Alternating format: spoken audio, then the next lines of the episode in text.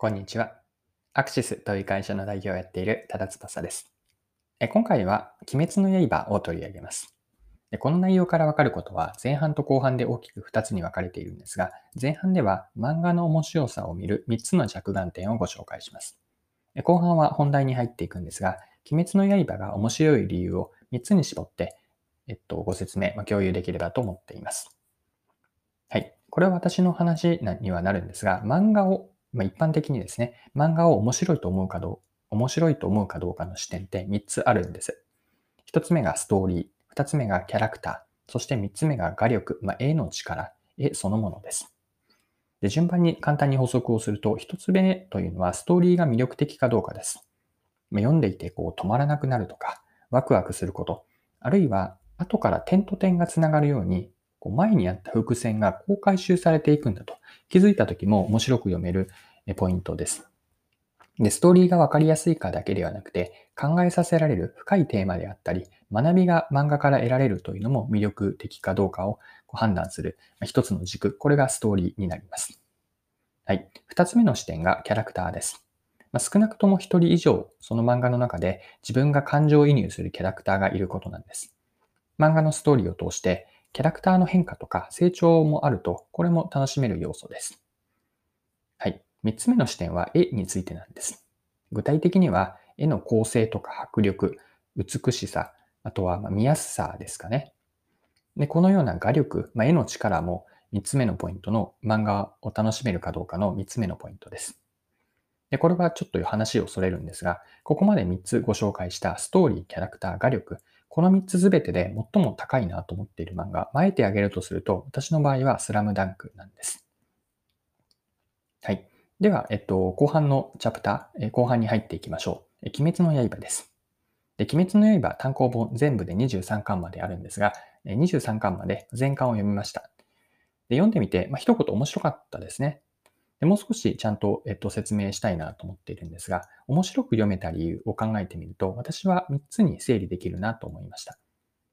1つ目がシンプルなストーリー。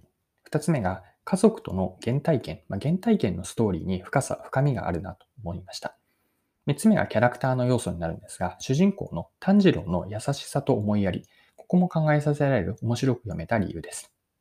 はい。では、それぞれに3つについて順番に説明をさせてください。一つ目、鬼滅の刃が面白かったと思ったのは、ストーリーがシンプルだったことなんですね。鬼滅の刃って漫画の初めの初期から最後までストーリーが一貫しているんですよね。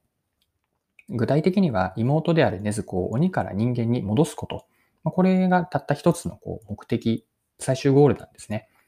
そのためになるべく強い鬼を倒していって、最終目標は鬼の総本山である鬼物理無惨ですよね。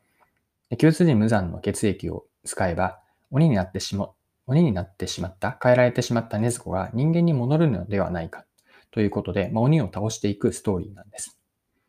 で全体を通して一貫したこの鬼を倒していくという軸が通っていて、読み手にとってストーリーを見失うっていうことはなかったです。はい。二つ目の鬼滅の刃の魅力はキャラクター設定です。で、この、えっと、今回の前半でご紹介した漫画が面白いかどうかの3つの視点あったんですが、ストーリー、キャラクター、絵ですね。まあ、このうち、鬼滅の刃って、えっと、キャラクターが際立っていると私は感じました。で、そのキャラクターの魅力を作っているのが、原体験ストーリー、まあ、過去のエピソードだと思ったんです。で、これはラスボスである鬼物理無惨だけではなくて、上限の鬼とか下限の鬼にまで、こうエピソードって必ずと言っていいほど存在しているんです。で、特に炭治郎たちが鬼を倒しますよね。で、鬼が、その鬼が死ぬ最後の瞬間に、過去のエピソードが詳しく描かれています。なぜその鬼になってしまったのか、鬼になる前の人間の時の思い出とか、特に大切な家族との絆なんです。で、こうした原体験が描かれて、鬼は死ぬ間際に過去から現在が繋がって生きてきた人生の鬼のその人生の意味合いに気づくんです。で、鬼滅の刃のキーワード、キーワードの一つって、私は走馬灯だと思っているんです。で主人公や味方だけではなくて、鬼である、うん、敵である鬼たちも、走馬灯から読者は感情を揺さぶられます。で、読者は鬼が死ぬシーンには、これは敵にもかかわらず、なんとなくこう、悲しいというか、愛おしく切ない気持ちになるんじゃないかなと思って、少なくとも私はそうでした。で、これは炭治郎とか善逸、伊之助、他には柱たちにも全員に原体験のストーリーがあって、まあ、それによって、原体験によって各キャラクターの魅力に、これは敵味方によらず深みが増していくんです。でこの二つ目の、うんと、原体験のストーリーですね。過去のエピソード。ここに私は鬼滅の刃が面白く読めた、まあ、理由の二つ目を見ました。はい。では三つ目の理由もご紹介します。鬼滅の刃が面白かった三つ目の理由は、まあ、主人公の炭治郎のキャラクター設定にありました。で、思いやりが強いんですね。まあ、優しさなんですけれども、この炭治郎のキャラクター設定を興味深いと思いました。で、味方だけではなくて、敵である鬼にも最後の死ぬ瞬間には優しさとか気配りを炭治郎は見せるんです。で、これはそもそものキャラクター設定、炭治郎のキャラクター設定だと思っているんですが、本来は、本当は鬼とはこう心の本心では戦いたくないと思っていると思っていて、で、あくまで妹の禰豆子を鬼から人間に戻すために、まあ、仕方なくというか、えっと、戦いたいからというよりも、あくまで禰豆子のためなんですね。で、この主人公の炭治郎の設定って他のジャンプの人気漫人気漫画とは異なると思っていて、具体的には例えばワンピースのルフィとか、ドラゴンボールの、えー、孫悟空たちですね。ルフィーとか悟空って、まあ、自分が強くなりたい気持ちが強烈にあって、まあそれに比べて炭治郎のキャラクター設定って、まあ、それとは一線を画していて、どこかこう女性的な一面を持っているんじゃないかなと。まあ、これも、えっと、興味深く読めた理由の3つ目です。はい。え今回は鬼滅の刃を取り上げました。まあ、最後に内容、えっと、今回の内容を簡単に振り返ってまとめておきます。前半では漫画の面白さを見る3つの着眼点をご紹介しました。1つ目がストーリーで、これはワクワクするとか、あとは伏線の回収があって、後からストーリーの点と点が繋がって線になっていく、または学びがあるようなストーリーだと面白いです。2つ目のポイントがキャラクターで、感情移入する、うん、キャラクターが1人以上いること。で、3つ目が画力ですね。絵の構成とか迫力、美しさ。以上の3つが漫画の面白さを見る私なりの着眼点です。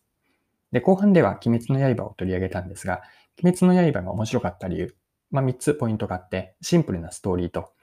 家族との原体験、ストーリーが2つ目。3つ目が炭治郎と、炭治郎の優しさとか思いやりがあるキャラクター設定でした。で特に面白かったなと思ったのは、2つ目の家族との原体験ストーリーだったんですが、鬼が死ぬ最後の瞬間に鬼の過去エピソードが詳しく描かれるんですよね。なぜ鬼になったのか、鬼になる前の人間の時の思い出も含めて、特に大切な家族との絆が描かれます。で、このような、えっと、走馬灯が出てくるんですが、鬼は死ぬ間際に過去から現在のが繋がっていって意味合いに気づくという、こう、走馬灯のシーンがすごく読者に訴えかけられる、まあ、感情を揺さぶられる、えっと、ことを感じました。それによって鬼が死ぬシーンでは敵にもかかわらず悲しく、なんとなく愛おしく切ない気持ちになって、これが主人公とか味方だけではなく、敵である鬼たちのこの走馬灯からも読者はこう何か揺さぶられるものがあって、これが私が面白いと、鬼滅の刃が面白いと思った理由でした。はい。今回も貴重なお時間を使って最後までお付き合いいただきありがとうございました。これからも更新を続けていくので、よかったら次回もぜひよろしくお願いします。それでは今日も素敵な一日にしていきましょう。